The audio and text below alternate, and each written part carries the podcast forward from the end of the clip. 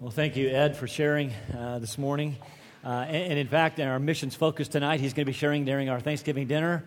And, uh, and then uh, also, Kenny's going to be sharing a little bit about uh, a recent trip that he had that I believe will make us most thankful uh, around our tables tonight. So we're looking forward to a great time wasn't able to be here last week. Uh, heard great things about the service. I want to thank the team that put together uh, put that together, and I, did, I, was able to listen to the message. Uh, Glenn, as usual, did a fantastic job.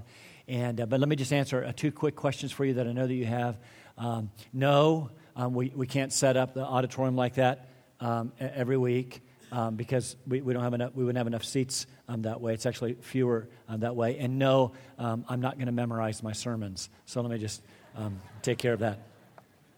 Newspaper mogul William Randolph Hearst was one of the wealthiest men of the last century. In his prime, he owned a, a, the largest newspaper business in the world, totaling 28 newspapers in major cities around the country, to include uh, New York, Chicago, Los Angeles, San Francisco, Boston, Washington, and Atlanta. His wealth and influence was enormous.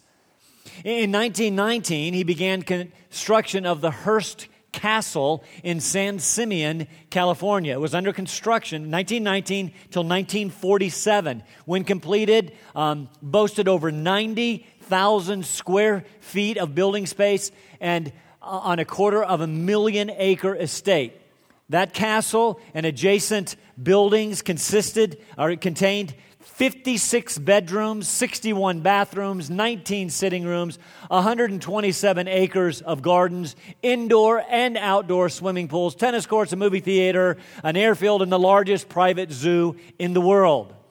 Invitations to lavish parties thrown at this castle were highly prized. Visitors included Charlie Chaplin, Cary Grant, Clark Gable, Jimmy Stewart, look it up in the history book, guys, um, Bob Hope, Charles Lindbergh, Franklin Roosevelt, and Winston Churchill.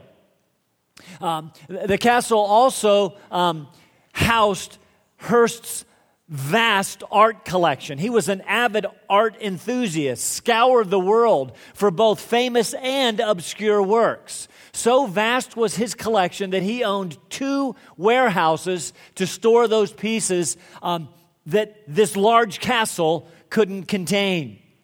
You see, for Hearst, the acquisition of the art was his deep passion. In fact, the story is told uh, that one day, while reading an issue of Creative Arts magazine, he saw a picture of a beautiful painting by one of those obscure artists. He was fascinated, called his agent in New York, um, and told him find the painting. The agent spoke with all his contacts at various galleries around the country, came up empty.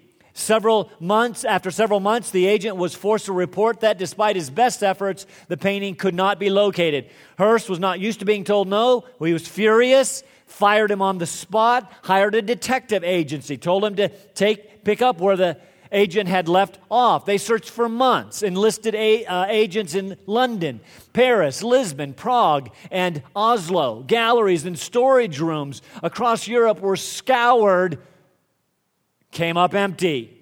So, so Hearst fired the agency and hired one of its premier detectives, sent him out with the order find the piece of art. Three months passed. By this time, now listen, Hearst had spent over a $100,000, this is a lot of money back then, and two years in search of this piece. Finally, one night, he received a call from this detective who wanted to speak to him privately. Two hours later, he was shown into the massive study uh, in the castle. He shared the steps that he had taken uh, that led to his discovery, but he warned Hearst that there was both good news and bad news. He said, Mr. Hearst, I have found the piece and it is in excellent condition.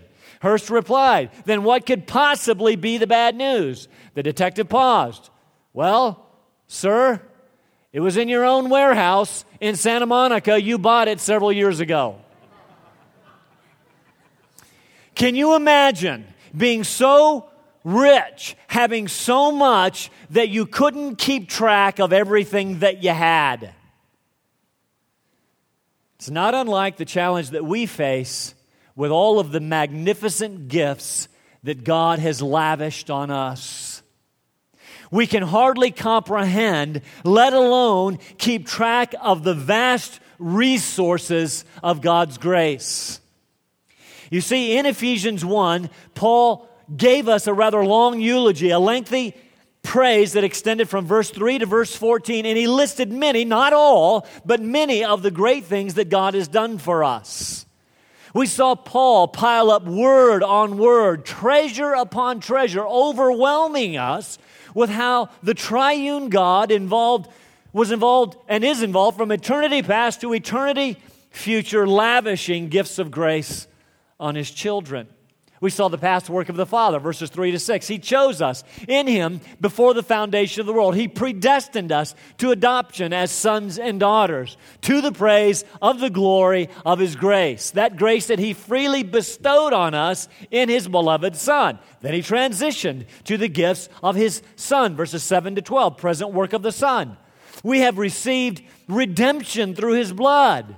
We, have received the forgiveness of sins according to the riches of his grace lavished on us. He made known to us the mystery of His will. That is, that all things in heaven and on the earth are, are eventually going to be summed up in Christ. Not only that, we've been made God's inheritance so that we would be to the praise of His glory. About now, you're starting to glaze over. Then we saw the present and future work of the Spirit having heard and believed the gospel, we were sealed in uh, Christ with the Holy Spirit of promise. We received the Spirit as a pledge, as, and we saw that meant a first installment, a guarantee of more to come. There's more coming. And, we, and it's going to be realized with the full redemption of God's own possession. Word upon word, Paul piled up treasures so that our minds became fuzzy, eyes glazed over, and he was telling us, Children of the king,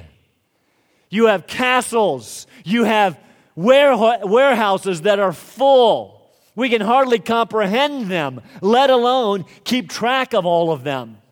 And so now, Paul transitions to prayer, a, a, a, prayer in which he thanked God for them, remember that? For their faith in the Lord Jesus and their love for all of the saints. A prayer which he continues this morning, in which Paul is going to ask God this In light of everything that we have received, will you help them comprehend more and more all that they already have in Christ? Will you help them? Find this, that stuff in the warehouses of their hearts and their minds. Will you help them to remember? Will you help them to discover? Will you help them to understand it more and more? Look at the prayer with me. Uh, Ephesians 1, verse 16 says this I do not cease giving thanks for you while making mention of you in my prayers, that the God of our Lord Jesus Christ, the Father of glory, may give to you a spirit of wisdom and of, the, uh, of revelation in the knowledge of him I pray that the eyes of your heart may be enlightened, so that you will know what is the hope of his calling, what are the riches of the glory of his inheritance in the saints, and what is the surpassing greatness of his power toward us who believe. These are in accordance with the working of the strength of his might. Word upon word, he piles treasure upon treasure. Folks, so often we are concerned to pray for more. Lord, give us more. We can even make it sound spiritual. Give us more of you. That was not Paul's prayer. His prayer was this help us get what we already got. We spend so much time scouring conferences and books and, and speakers looking for more, and we don't get what we already got. Can, can you imagine coming to a massive banquet table? I don't know, say this Thursday, filled with turkey and stuffing and ham and potatoes and gravy and green beans and sweet potatoes and rolls and butter and jellies and, and pumpkin and pecan pies and bowing your head and saying, God, thanks for all these wonderful gifts. Now can I have more? You know, maybe a PB&J. In this prayer, Paul bows his head and, in essence, says, Lord, Thank you for all that you have given us. Now, please, would you help us with this huge banquet table in front of us? Would you help us grasp your lavish, gracious gifts? The outline of the text very simply looks like this Paul's request, and there's actually only one, one request we're going to find. And then as a result, uh, some purposes um, f- for the request. Paul's primary request is found in verse 17. When making mention of the Ephesians in his prayers, he asks that the God of our Lord Jesus Christ, the Father of glory, may give you a spirit of wisdom and revelation in the knowledge of him. God, I pray that you would help them. N- notice what he's actually praying for. I pray that you would help them to know you better. Increase their knowledge of you, that they would know you more deeply, that, that, they, would, that they would know you more intimately. Think about that with me. He, he wants us to know God. Not just know about Him, know Him. I can say that I know the President of the United States. After all, he recently rode through Boone, and I saw his bus. I, I didn't actually see him, but I saw the bus. And, I can say that I know about him. I know his name. I, I know what he looks like. I'm pretty sure I could pick him out of a lineup. I, I, I know a, a, little bit about his family. I know a little bit about what some of his policies are. But I, the, the truth is, I don't know him, and he does not know me. Paul says, I want you to grow in your knowledge. See, he uses a very specific word there. I don't want you to just know more about him, I want you to know him. I want you to grow into a deeper, more intimate relationship with, with God because, listen, he knows you. That's what this being chosen from before the foundation of the world is all about. Now, as usual, we kind of have to break that down a bit to understand what Paul is saying. He says, Whenever I pray for you, I ask that the God of our Lord Jesus Christ, don't, don't let that throw you that the Father is Jesus God. He's, he, he's God and that He's Father and that Jesus is Son. Paul says, I ask that God, the Father of glory, meaning that He is characterized by glory. All glory belongs to him. We know that glory is a reflection of his divine being and his magnificent attributes. But very specifically, just so you know, when we look at the rest of the passage, he says, Pray to the Father of glory, specifically the, the, the glorious nature of his power. He's able to do what I'm getting ready to, to ask him. I, I ask that our glorious, gloriously powerful God would give you the spirit of wisdom and revelation. Now we have to stop there and ask when Paul asks for a spirit of wisdom and revelation, is he talking about a natural human spirit or is he talking about a supernatural spirit? Is he talking about my spirit or is he talking about the Holy Spirit? Now, my translation, the one that is on the screen, has notice lowercase s, um, suggesting that Paul is asking that our human spirits would receive combined abilities of wisdom and, and revelation. Uh, that's a, nothing wrong with that um, translation. I actually prefer the other reading. In fact, if you have the NIV, it has it capitalized S. That Paul is asking the Father to give us the Holy Spirit of wisdom and revelation.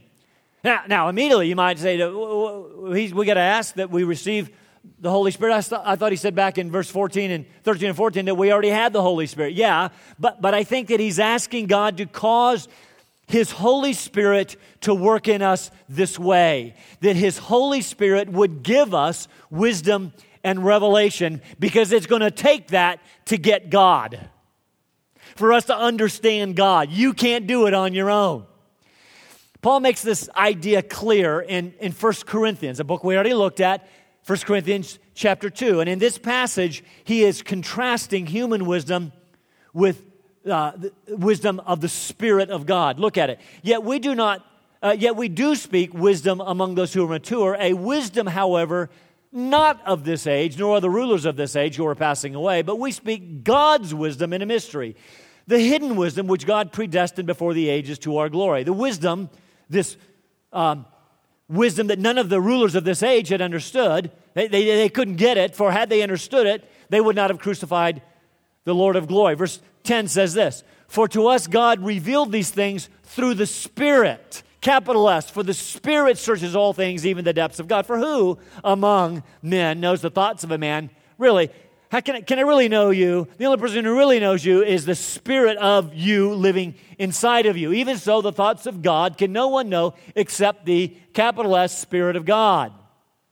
Now, we have received not the little spirit of the world, but the Spirit who is from God, so that we may know the things freely given to us by God, which things we also speak, not in words taught by human wisdom, but in those things taught by the capital S Spirit. All through this passage, Paul is contrasting human wisdom, which we possess, with God's wisdom, saying we require the Holy Spirit to understand the things of God. So, in Ephesians 1, I believe that Paul is asking that we would receive this work of the Holy Spirit in our lives um, to be given divine wisdom and revelation so that we would, as a result, this is what he's asking for, that we would have a deeper, more intimate knowledge of God. In other words, God, would you help the Ephesians and, and, and the people of Alliance by your Spirit to increase their knowledge of you. Notice Paul's not asking for more. He's not asking for greater gifts. He's asking that we would understand by His Spirit the great gifts that we already have to be able to, to know God more intimately. He wants us to know God. He want to just know about God. He doesn't want us to know all the trappings about God, all the stuff about. He wants us to know God.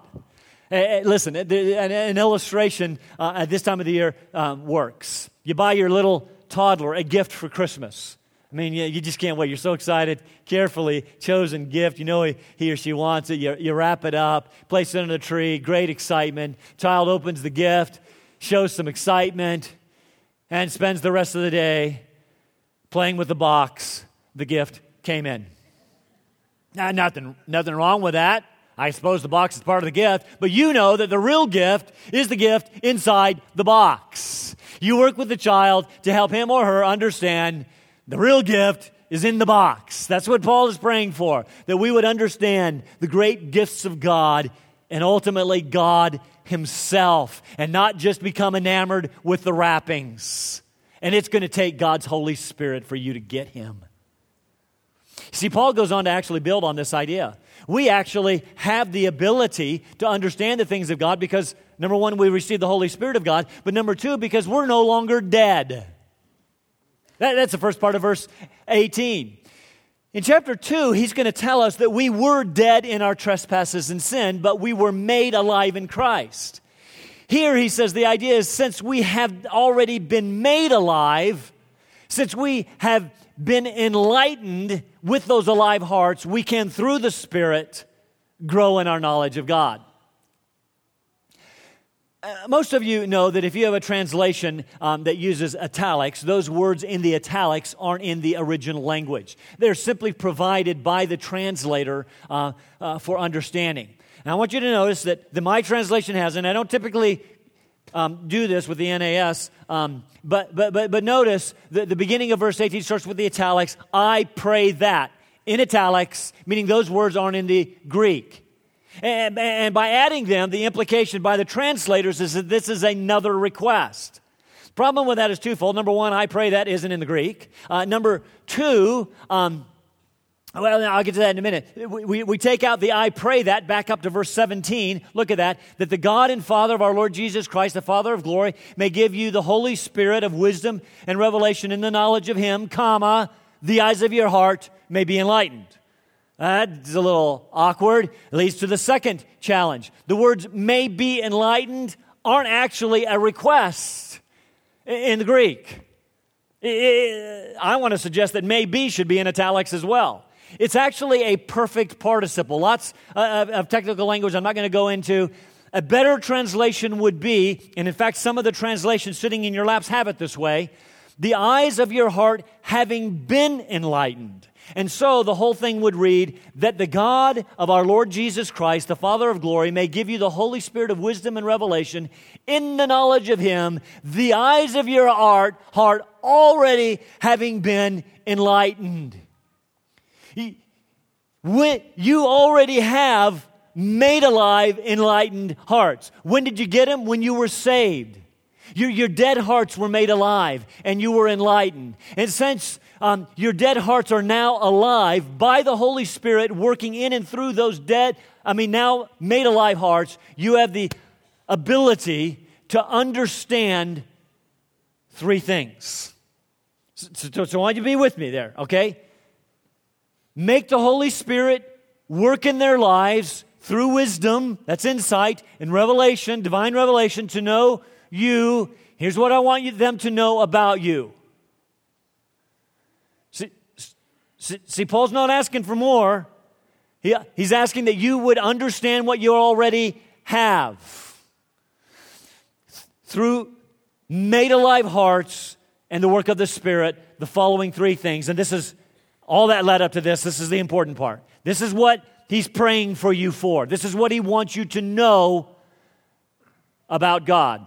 Second point, verses, second part of verse 18, verse 19. I want you to know the following three things. Notice Paul begins the next three phrases with the words, what is or, or what are. I want the Spirit to give you understanding through your made alive eyes what is first the hope of his calling.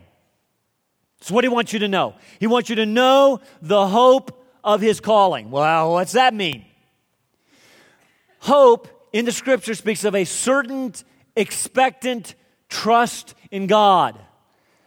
He says, I want you to know for certainty, no wavering, the hope of his calling. And calling in Paul typically refers to salvation.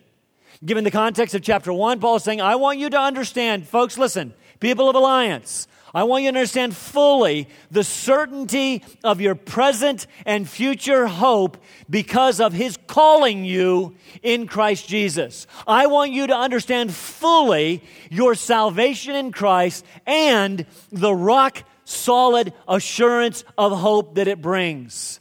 I want you to rest in the objective hope in Jesus Christ brought about by his effectual calling.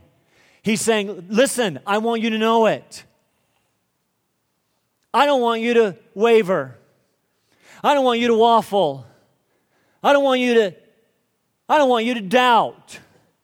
I want you to rest assuredly in the hope that is yours because of his call. Listen, you already have it. Maybe you've tucked that away in a warehouse. Maybe you're in a, you've gone through, or maybe you're in a period of doubt. Do I really? Does he really? He wants you to take that out of that warehouse, look at it, and know you got it. The hope of his, the sure hope of his calling. Second, I pray that you would know what are the riches of the glory of his inheritance in the saints. Once again, I want you to notice we're not talking about our inheritance. Notice his inheritance. And then he defines it, which is you saints. And, don't miss what he's saying here. I want you to know the riches of the glory of his inheritance, which is you. Please hear what Paul is saying because it is both magnificent and humbling at the same time. I want you to know the riches, those riches which are glorious, riches, glorious riches because they are his inheritance, which are you and the people sitting next to you. You boil it all down. You, you, you, you, are struggling this morning believing that you, you, you're valuable, that you're of any worth. You boil all this down, and Paul is actually saying, I want you to know, uh, by God's Spirit, I want him to impress upon you this morning listen to me. I want you to know how valuable you are. So valuable that he calls you the riches of the glory of his inheritance. That's what you are. The riches of the glory of his inheritance. that's, that's the best thing in the world. That's the best thing in the universe. One author says it this way the point here is that Paul wants his readers to know how deeply God values and cherishes them. They are God's incredibly valuable and glorious inheritance. Just as an earthly king values treasure, uh, treasuries of silver and gold, God values his people as his wealth and glory or, or honor. All through Ephesians 1, I have been stressing that this is all about God. But I want you to understand that Paul here suddenly, very intentionally says, Believers, I want you to know something. I want you to know how much God loves you. He knew you before the foundation of the world. I want you to know how valuable you are. He bought you with the precious blood of His own Son. I want you to know how important you are to God. Paul calls you God's rich and glorious inheritance. Yeah, made so by the work of His Son, but His rich and glorious inheritance nonetheless. You've been coming here any period of time. You know, if there's one way I lean in my theological understandings, it is in the greatness of God and the comparative insignificance of humankind. There is truth in that. In fact, that's the third thing that Paul's going to want us to know that God is really, really, really great. But here, Paul smacks me upside the head and says, Scott, believers of Ephesus, believers of Alliance, you are most precious to God. You are loved. You are valuable. You are important. You are his inheritance. He bought you. You are no longer slaves. You are children, sons, and daughters of the king. Isn't it great? Now look at this closely. I want you to know the hope of his calling. That's, that's past. And I want you to know uh, that that calling will ultimately lead to his collecting his inheritance together to be with him. That's full redemption. That's future. In the meantime, I want you to know um, the power of God unleashed to bring all of this about. I, I want you to know that, that He is at work for you. He says, I want you to know what is the surpassing greatness of His power. Where? Toward us who believe. These are in accordance with the working of his, the strength of his might. Now remember, that's one sentence in the Greek, so more literally, notice the italics. This would read, I want you to know what is the surpassing greatness of his power toward us who believe in accordance with the working of the strength of his might. Paul emphatically piles word upon word so that we are blown away with the greatness of his power working, listen, this is incredible, on our behalf. I want you to know the surpassing greatness of his power. His power is not just great, it is super great. It's incredibly great. It's immeasurably great. That's what that word means. It's surpassingly great. That's not enough. Paul then uses three more words for power. He, he, he exhausts the words for power in, in the language. I want you to know the super, surpassing, immeasurable greatness of his power. That power which is working according to the working of his strength, of his might. Working and strength and might all speak of power with perhaps different nuances. One author describes it this way, just so we get the different nuances. Four different words for power, right? And, and, and he uses, but all with a, maybe a little different nuance.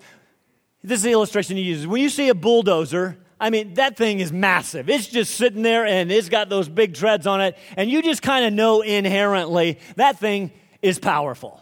But, but, but then when an operator gets, gets in and, and fires that bad boy up and it roars to life, you, you now know, you now sense as the ground rumbles underneath you, there's power there. Then, as it begins to move toward the tree, you begin to see the activity of its power. You begin to sense that tree's in trouble. And then, when the tree is bulldozed over, that's power in action. All four of those give us the sense of the different nuances of these words. That is power. He wants to get across to you that God is unequaled in, in power. In fact, one suggested that we actually read it this way I want you to know the surpassing greatness of his power toward us who believe with the power of the power of his power. Redundant? You bet. Does it get a point across? You bet.